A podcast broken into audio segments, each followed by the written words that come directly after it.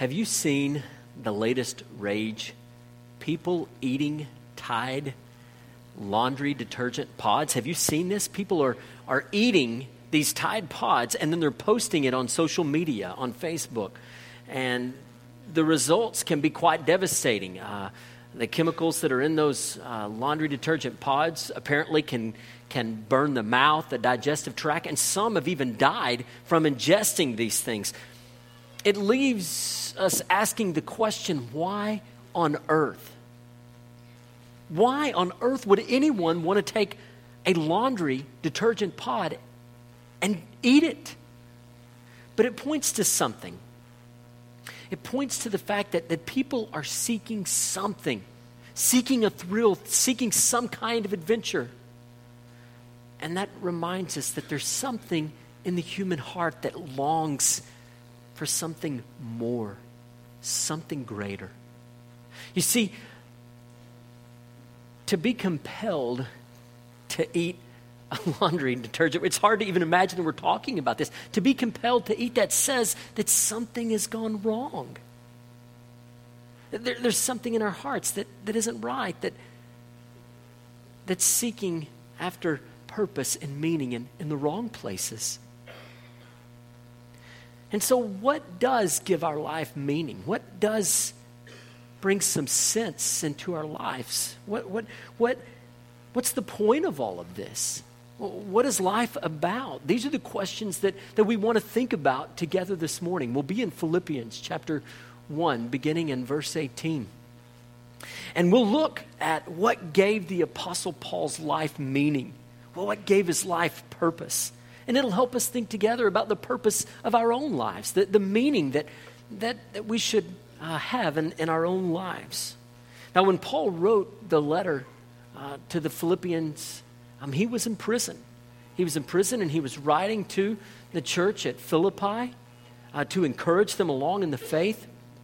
So let's look at Philippians 1, beginning in verse 18. And we'll begin near the end of verse 18. Yes, and I will continue to rejoice because I know this will lead to my salvation through your prayers and help from the Spirit of Jesus Christ. My eager expectation and hope is that I will not be ashamed about anything, but that now, as always, with all courage, Christ will be highly honored in my body, whether by life or by death. For me, to live is Christ, and to die is gain. Now, if I live on in the flesh, this means fruitful work for me. And I don't know which one I should choose. I'm torn between the two. I long to depart and be with Christ, which is far better. But to remain in the flesh is more necessary for your sake. Since I am persuaded of this, I know that I will remain and continue with all of you for your progress and joy in the faith, so that because of my coming to you again, your boasting in Christ Jesus may abound. This text teaches that the purpose of life is to make much of Jesus. The purpose of life is to make much of Jesus. Our, our text gives three ways that we make much of Jesus in this life. First, to make much of Jesus, take joy in the salvation of God and in his help. Take joy in the salvation of God and in his help. Look there in verse 18. Paul says, Yes, and I will continue to rejoice. Now, in the verses that we looked at last week, the verses before these, Paul was focused on his present circumstances. And, and he was saying, I'm in prison, but I have joy because the gospel's advancing. But now, here at the end of verse 18, his focus becomes on the future, what the future holds.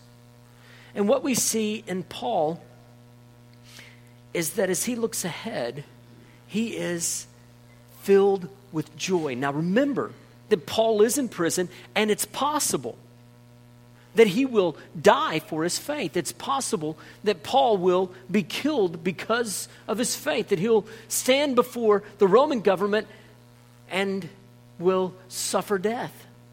So, as Paul's looking ahead, he, he's not sure what is ahead. He, again, as we come to the end of these verses, we'll see that he has an idea of what he expects to happen, but he's not positive. But instead of fretting, what's Paul doing? He's living in the midst of these really difficult circumstances. I'm in prison. I could die. And yet he says, I'm going to continue to rejoice. There, there's something we, we need to get here. All throughout the book of Philippians, there's an emphasis on joy because joy is supposed to be a trademark of the Christian. It's supposed to mark and characterize our lives. As we walk close to Jesus, the result is joy. And that's what we see in Paul. As he looks to the future, his heart is filled with joy. And one of the main reasons is because his life wasn't about himself, he wasn't just caught up in himself. Paul's life was about loving Jesus and making Jesus known. And so Paul says, I'm, I'm going to rejoice because I know that this will lead to my salvation or to my deliverance. And it could be that Paul was saying, I fully expect that I'm going to be released from prison. But I think Paul is saying something more here. I think he's saying that ultimately, as I walk with Christ, all of this that I'm going through will one day lead to my salvation, my ultimate salvation when I stand before God. In fact, there in verse 19, Paul cites Job, chapter 13, verse 16. And if you remember the Old Testament character of Job, Job faced unbelievable trials. He faced all kinds of heartache, immense suffering. And it wasn't because he had sinned or done something wrong. But Job's friends went to him and said, Job, the reason that you're suffering, the reason, the reason that you're facing this is because you've been sinful, because you've done this or because you've done that. Why don't you confess your sins to God and, and then He'll release you from suffering? But Job said in chapter 13, verse 16, If I stood before God in the heavenly court, I know that your human judgment would not stand. I know that I would be delivered. And here, Paul, as he suffers in prison, is finding encouragement in the character of Job. Job faced suffering, and yet God sustained him. And here Paul says, I fully expect that when I stand before God on that final day, I will be saved. So if they take my life from me, they can't ultimately take my life. That's what Paul's saying. I will ultimately be delivered. I will know salvation. And he says, through your prayers. Understand that Paul's faithfulness to God in the midst of his imprisonment he connects his faithfulness and his ability to, to keep going to the prayers of the Philippians. Now, this is the Apostle Paul. He is the man when it comes to serving Christ and following Christ. And yet, what's he saying to the Philippians? And I'm dependent upon your prayers, I need them. And it reminds us of how important it is to, to, to pray for brothers and sisters in Christ. Paul was relying on this family of faith, on their prayers to strengthen him. Not only that, what does he say? That that he's counting on the Spirit. In verse 19, he says that, that I would receive help from the Spirit of Jesus Christ. So while Paul sat in this prison and he could not escape, he recognized that God hadn't abandoned him, God hadn't left him alone. You see, when a person comes to know Jesus, the scriptures teach us that when we turn from our sin and believe in Jesus, we receive the gift of the Holy Spirit. The Holy Spirit comes to dwell in us. Ephesians 1 13 and 14 says that the Spirit is a deposit guaranteeing our inheritance. So, so Paul's saying, you know what? I'm in prison, but you Philippians are praying for me. That's helping me. But not only that, the Spirit of God is within me and He strengthens me. I'm not alone here. I'm not walking in this path by myself. I fully expect that one day I'll stand before God saved. And one of the ways that I'll be able to stand before Him is because you lifted me up in prayer, because the Spirit was my help. And so he says, and uh, he says that, that he expects that he will be saved, and he knows that God's Spirit will, will help him. But so often, we forget that. If we, we know him, we, we overlook that. We, we, we miss it. Do you remember the Where's Waldo books? Do you remember those? You could, you could look, and the pages would be so filled with all kinds of things, it'd be really difficult to spot the little Waldo character. You keep looking, looking, finally, there he is. He's right there. Now, as believers, Often we take the fact that we know Jesus, that we've been saved, and that the Spirit dwells with us and that He helps us. We take that for granted. It's as if we, we look at, at the world and it's just filled with this and that and this and that, and it distracts us. But what Paul is saying is that because I'm saved, because one day I'll stand before God, and when I stand before Him, I'll be welcomed into the, the eternal kingdom. I'm going to be filled with joy. I'm going to rejoice. And so we too need to remind ourselves to focus on this great truth that we so frequently miss, that we so frequently take for granted. We, if we know Jesus, we have been saved, and that changes everything for all eternity, no matter our circumstances. And we have the help of the Spirit. Let us not forget God's kind graces in our lives. Let us not overlook them in the midst of the difficulties and the hardships. So remember the gift of salvation and be grateful. If you know Jesus, when troubles come, keep going back to the cross and saying, you know what? I've been saved. All this stuff may be going on, but I'm not going to miss this. I'm going to keep this in view. Another way to explain it is this often parents are taken for granted. Even, even uh, certainly as children, you know, we, we took our parents for granted, but even as adults, don't we sometimes take the kind of sacrifice and, and uh, willingness of our parents to serve? Don't we often take that for granted? Our parents never stop caring. They never stop serving. They never stop, they never stop pouring out their lives for us as long as they're able.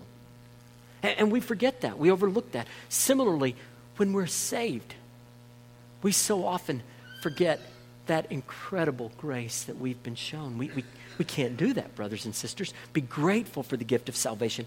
It leaves us asking another question Have you been saved? You, you know, it's one thing to, to, to read the Bible and to come to church service and things like that, but it's a whole other thing to actually come to know Jesus. Have you really come to know him? Have you been saved? You see, the Bible tells us that God is pure that he is absolutely clean and that he can't accept any kind of impurity. Our problem is this our hearts are impure. From, from the words that we say, from the behaviors that, that we do, from our attitudes, all of these things, our, our hearts are impure. Even the best among us, still hearts that are, that are broken by sin. How do we, people who are broken by sin and who are separated from a God who is absolutely clean. How do we, with dirty hearts, get into a relationship with Him? There's only one way. And the scripture says that is because Jesus came, He left heaven, and He lived a perfect life here on earth. He was nailed to a cross. And on that cross, he took the penalty that you deserve and that I deserve. He took that penalty upon himself. He took God's anger and wrath towards sin, not anger and wrath that's misplaced, but anger and wrath because sin is ugly and awful and it tears people's lives up.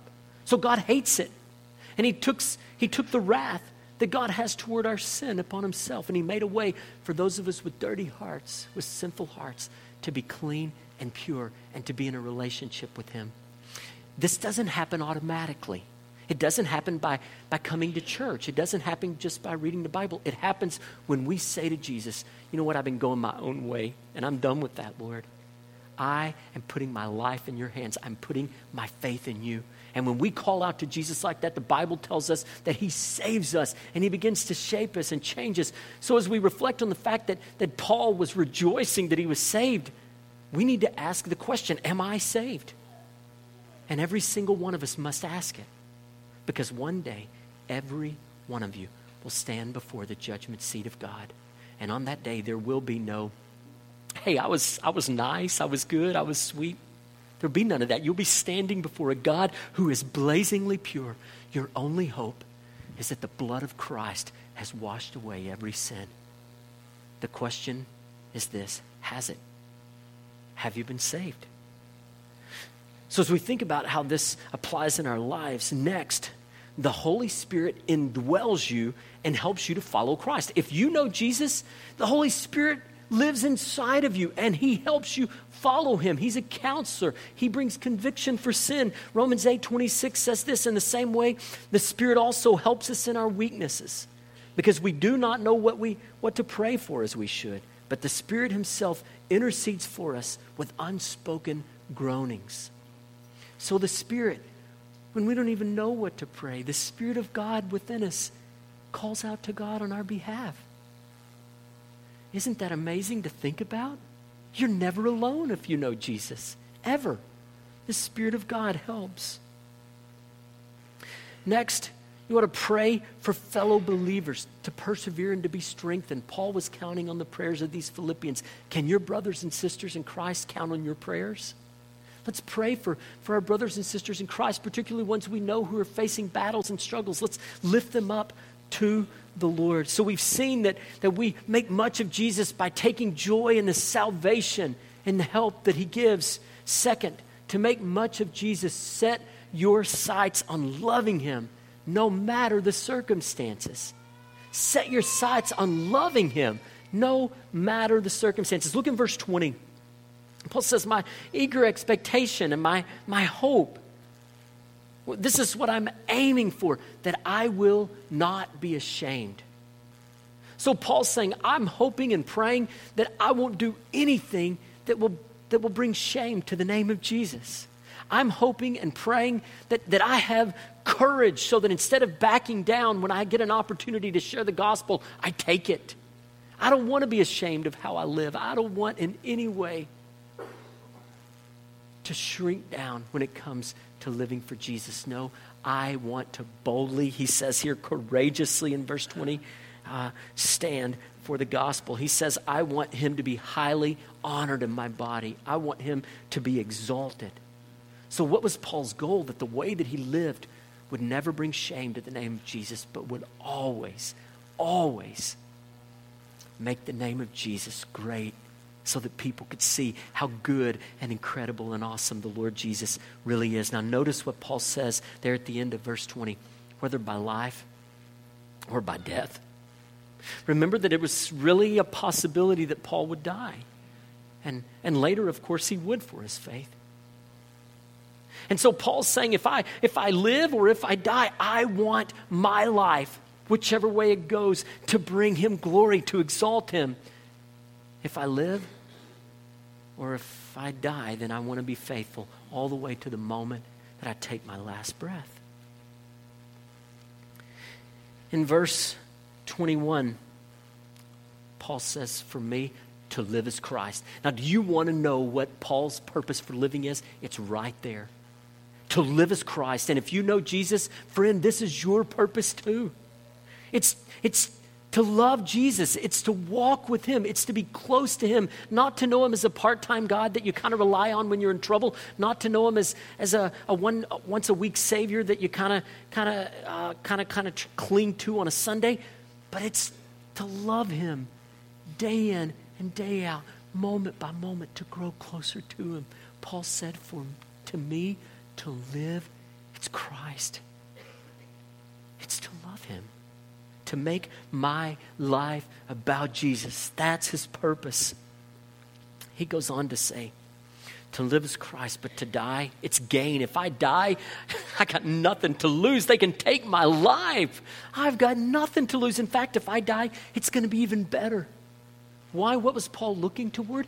He was holding on to the promise that he had, that he would when he died, go and be with Jesus in heaven.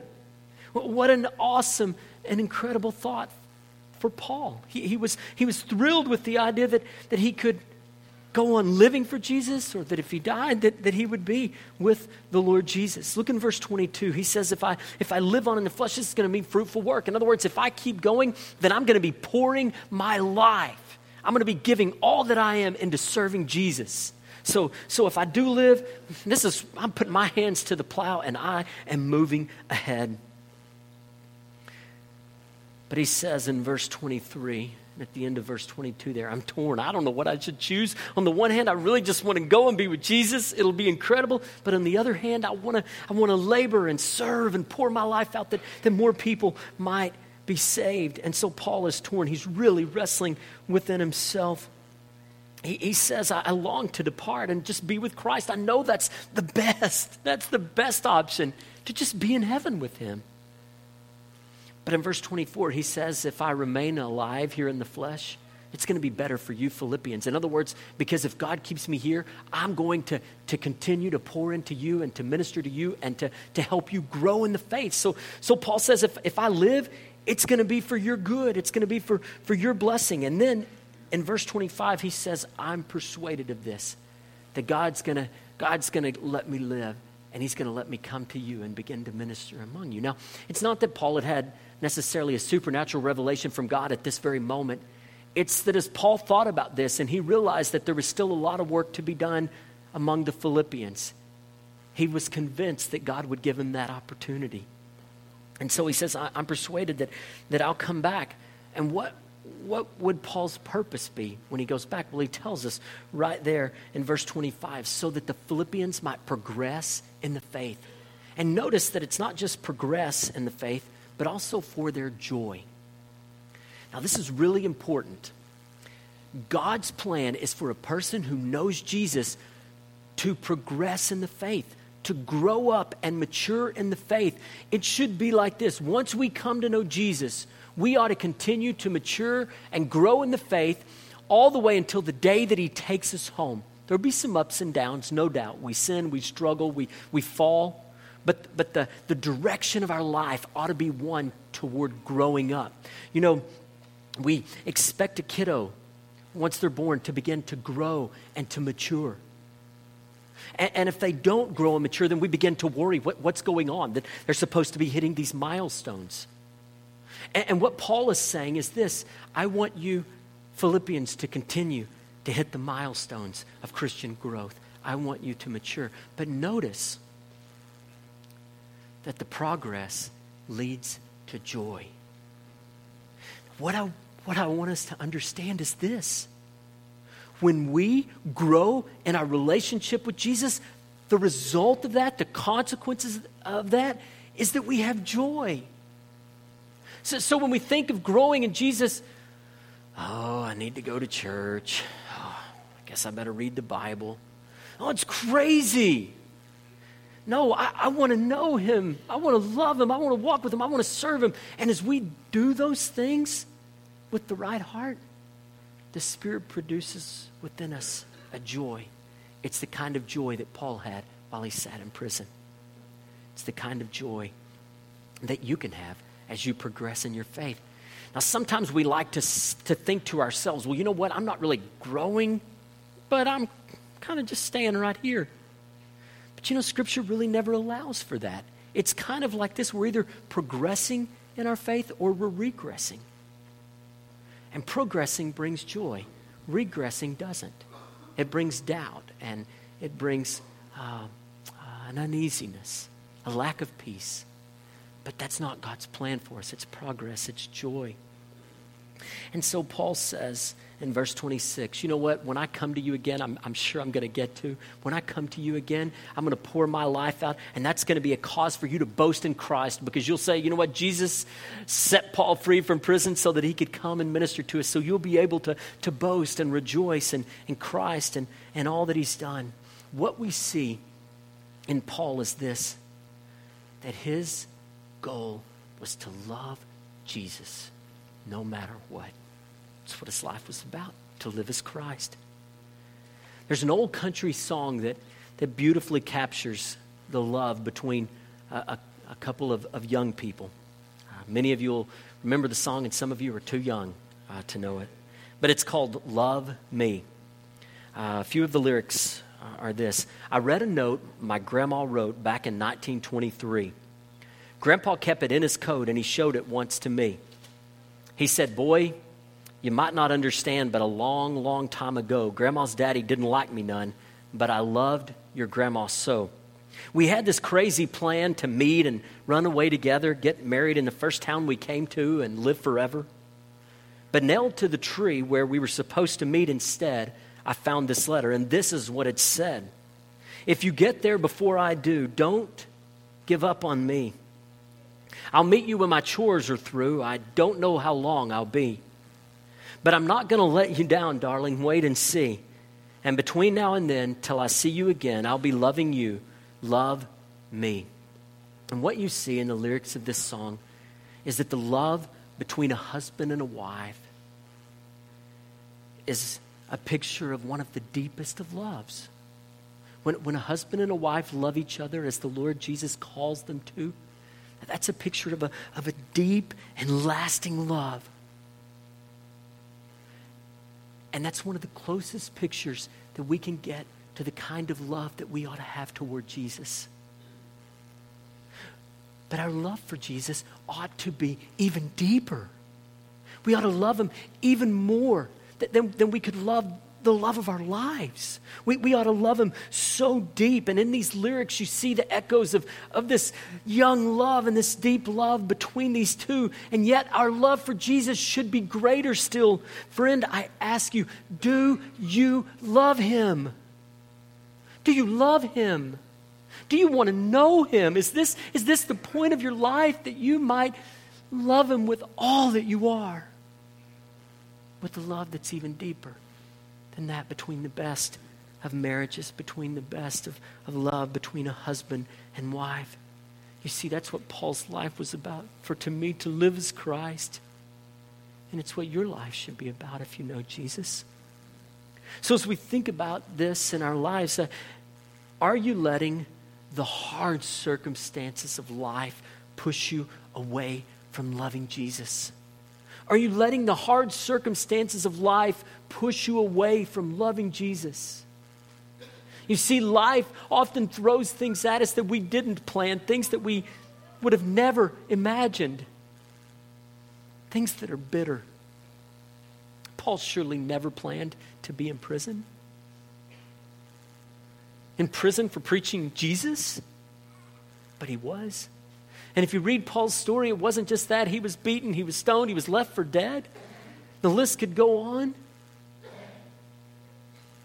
Are you letting the circumstances of life pull you away from the Lord? Friend, you must not do that. God's with you. He, he's with you in the tough circumstances. Don't, don't let those things pull you away from Him. Instead, say, God, I don't understand what you're doing, but I want to know you.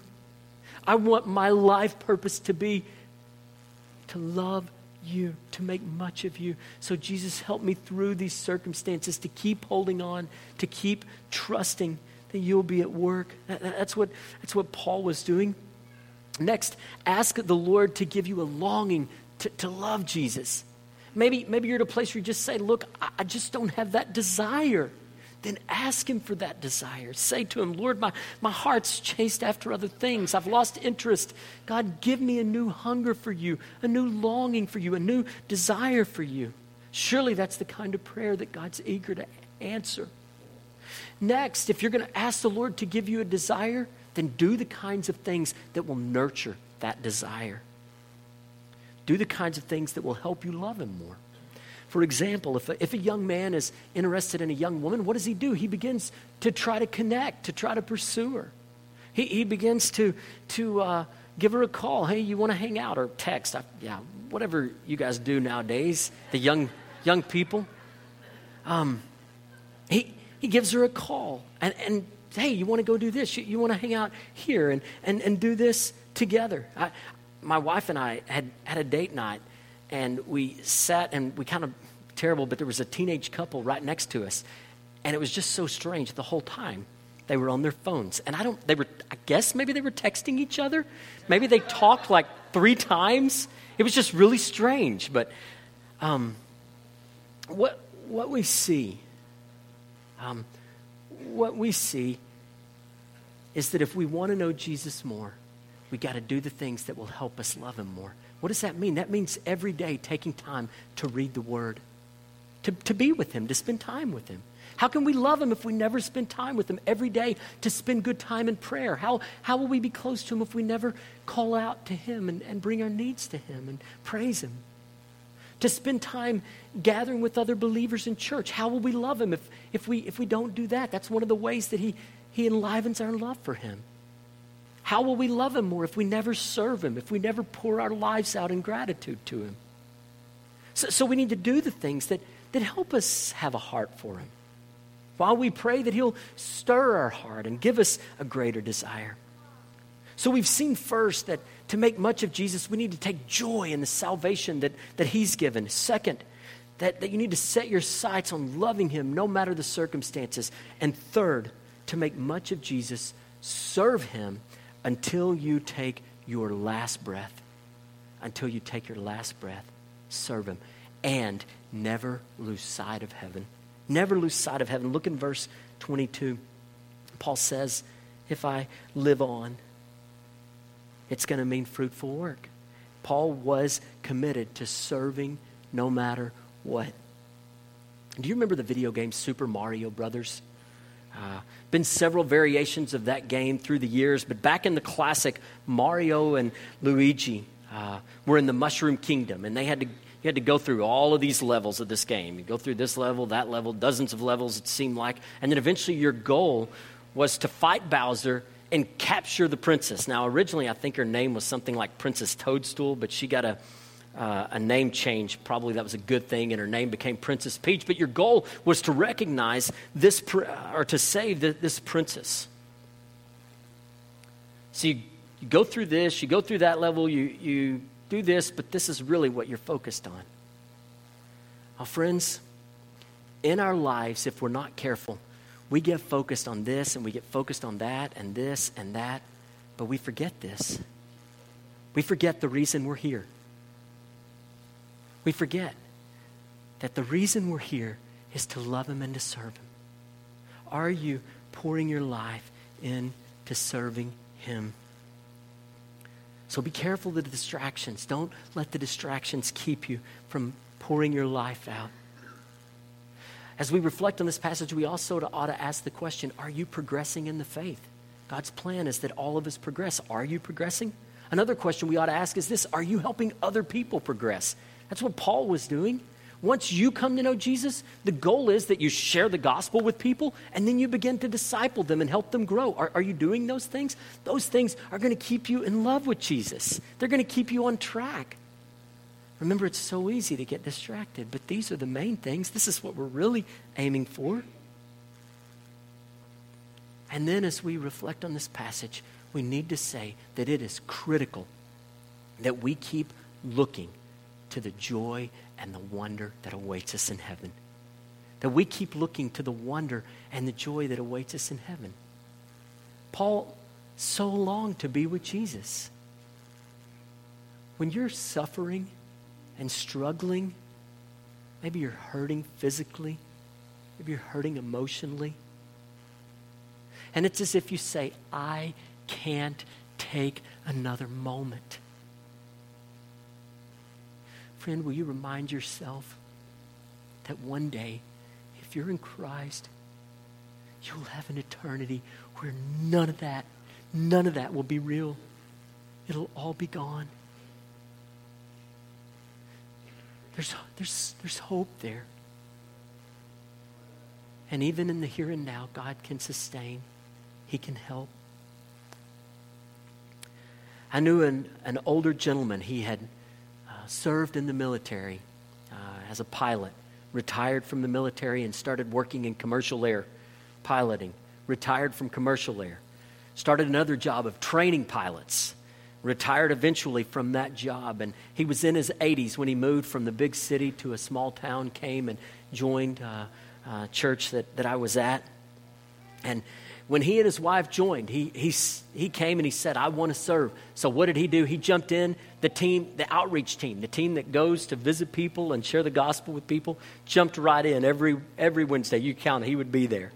And not only that, he started visiting the nursing homes in town, and he would just go and visit people, not even people necessarily connected to our church. He would just go and find folks and visit with them. He led one elderly gentleman to the Lord and he began to disciple them. He would go every week and, and he would pour his life into this gentleman, among other patients. And this gentleman, uh, he, he began to bring this fellow that he had led to Jesus to church on special occasions. He was, he was in a wheelchair, so it was a real serious undertaking to get him loaded up, to get him into church, and, and he would bring him uh, on, on, on special occasions. He was in his 80s and he was given his all. Not only that, he started teaching the Sunday school class that met at the assisted living. So every week, every Sunday morning, he was out at the assisted living with a, with a good little crew of folks gathered around him, and he was sharing uh, the scriptures with them. And he, he would go and, and, and minister to, to those folks. He had time. He was, he was retired, and he had time. And you know what he did? He recognized that his life, well, his life purpose, it was to make much of Jesus. And that's what he was doing. He didn't pull this, well, I'm getting older and so I need to retire. I've served my time. Sometimes I hear that. That wears me out. I've served my time. No, brother, if you have breath, you haven't served your time. Sister, if you have breath, you're not finished yet. Now, I recognize that health can, can be an issue. It can, it, can slow, it can slow you down. And because of your health, you may not be able to do this or to do that.